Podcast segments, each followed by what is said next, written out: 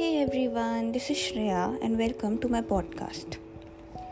As human beings, we do not know how to handle a lot of emotions.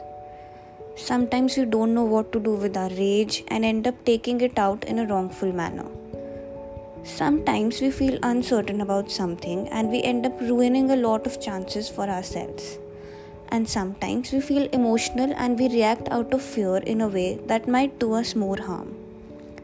For example, the fear of losing a loved one can sometimes end up with a person trying to control the other. We all struggle with dealing with all sorts of emotions. But today, I am going to talk about the emotion that is the hardest for us to handle as humans joy. Yes, that's right. We don't know how to handle joy, and as absurd as it may sound, it is true. Somewhere inside us, we all have the fear of being joyful. Let me explain. Now tell me how many times has it happened to you that all is going well in your life and you're fearing that something bad might happen soon because it has been going good for a while now? I can tell that this fear comes up almost all the time. You know, I've heard so many people say that I can't believe how I ended up in such a joyful situation when everything always goes wrong with me. There are also instances when we are in a habit of not being happy, and even when we can't pinpoint the cause of trouble, we like to feel as if we are troubled.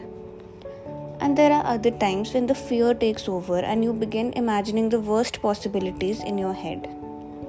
You may be having a wonderful time with your loved one or a friend, and all of a sudden, you, your mind might take you in a situation of an unnecessary what if. What if my friend died in an accident while traveling back home? What if my partner doesn't love me the same and wants to get away? When things are going really well, you're waiting for something like this to happen because handling joy is something we don't know. Why can't we simply accept the love and the joy that is being offered to us? Being grateful for it definitely helps in swaying away to the negative thoughts less but the most important part is that as soon as such thought comes to us, we must tell ourselves that we are worthy of this and that we deserve to feel this way. Cutting off the negative thought and giving it a positive encounter immediately is important. Otherwise, we might ponder too much over the bad and end up actually manifesting it for ourselves.